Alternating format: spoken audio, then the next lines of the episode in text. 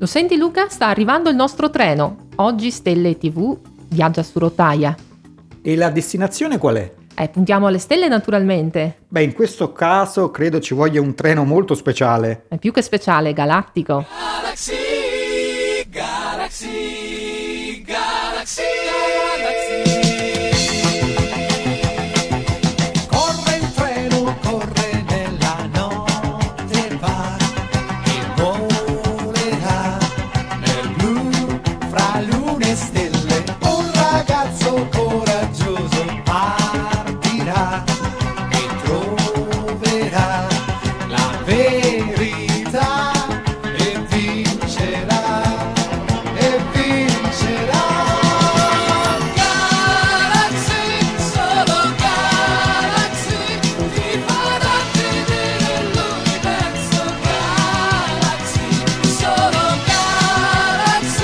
L'idea di una rete ferroviaria che si estenda per tutta la galassia è sufficientemente folle e affascinante per fare da sfondo alle avventure del piccolo Masai e della enigmatica Maisha.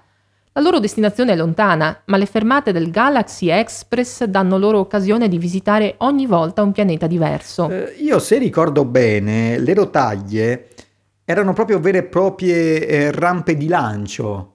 Esatto.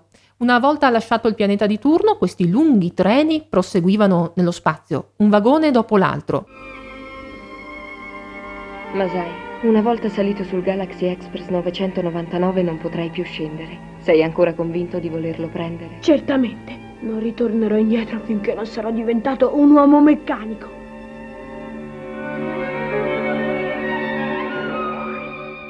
Ma se questo scenario lo concediamo, possiamo dire, a quel piccolo capolavoro delle atmosfere cupe che è Galaxy Express 999, non possiamo certo prenderlo anche minimamente in considerazione nella realtà, anche se, Anche se... anche se c'è un progetto di cui si parla ormai da anni, che a me personalmente ha sempre ricordato un po' il Galaxy, quantomeno per lo scetticismo iniziale che subito genera. Se sembra assurdo andare in orbita salendo su un treno, che risponderesti se ti proponessero di prendere l'ascensore? Chiederei a quale piano sta l'universo. Eh, scherzi a parte, ogni tanto si torna a parlare del progetto dell'ascensore spaziale e non è affatto così strampalato come può sembrare. In cosa consiste? Eh, la componente principale è un cavo o nastro ancorato in basso alla superficie della Terra, in prossimità dell'equatore. L'estremità opposta è agganciata a una piattaforma orbitante che si trova a un'altezza superiore ai 36.000 km, al di sopra quindi delle orbite geostazionarie. Così come i satelliti geostazionari, a quella quota la piattaforma, o contrappeso che dir si voglia, orbiterebbe intorno alla Terra a una velocità pari a quella di rotazione terrestre, mantenendosi sempre al di sopra dello stesso luogo geografico. Il cavo rimarrebbe teso. Però temo che ci sia un problema con il materiale, cioè un cavo molto resistente e lungo più di 36.000 km. Ho idea che sia un po' pesante che tenderlo non sia proprio come improvvisare il filo per stendere i panni. Eh, questo in effetti è attualmente un bello ostacolo, anche se non insormontabile. Materiali come i nanotubi di carbonio o il grafene sono ottimi candidati, ma la tecnologia per ricavarne un cavo della lunghezza necessaria non è ancora stata sviluppata. Poi, una volta realizzato e messo in tensione, il cavo richiederebbe attenzioni enormi dal punto di vista della manutenzione e della prevenzione di svariati possibili danni. Ma chissà che prima o poi non si riesca davvero a prendere l'ascensore per lo spazio. Beh, certo non raggiungeremo altri pianeti come nel caso del Galaxy Express, però una piattaforma orbitante dalla quale magari in futuro partiranno astronavi per la Luna, se non addirittura per Marte.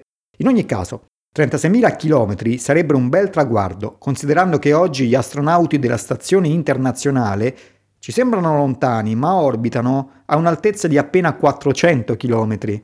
Ecco, poi non dimentichiamo i vantaggi. Portare in orbita un chilo di materiale con i mezzi attuali, sfruttando cioè i razzi, costa decine di migliaia di dollari. Grazie all'ascensore i costi crollano a poche centinaia di dollari. E ci si sente anche più tranquilli.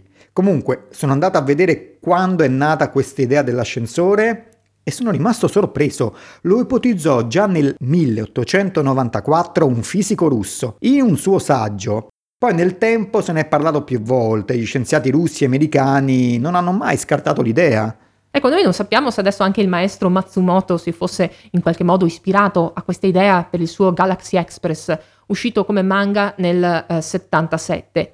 Di sicuro piacque a Arthur C. Clarke, autore di 2001 Odissea nello spazio, che inserisce proprio un ascensore spaziale in un altro suo romanzo, Le fontane del paradiso del 1979. Un'idea che ha più di cent'anni ma che si mantiene giovane, in attesa di un grande futuro. Nel presente, intanto, si progettano prototipi. La compagnia aerospaziale canadese Truth Technologies, spero di averlo pronunciato giusto, ha già cominciato, ma prima di arrivare a tendere il lungo nastro, si prefigge la costruzione di una sorta di torre alta appena 20 km, all'interno della quale si arrampicherebbe l'ascensore. La piattaforma che si raggiunge si trova nella stratosfera.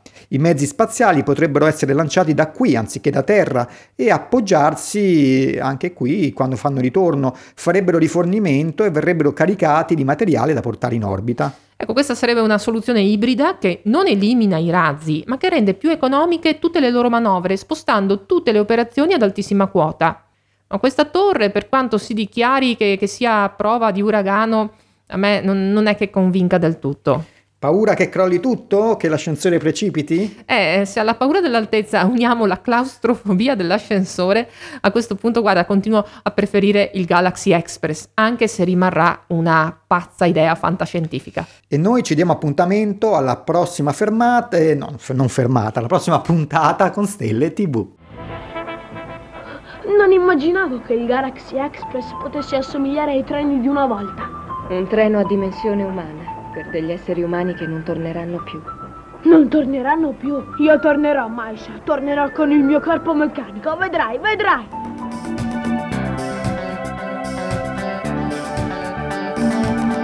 Avete ascoltato Stelle e TV, un programma di Elena Lazzaretto e Luca Nobili.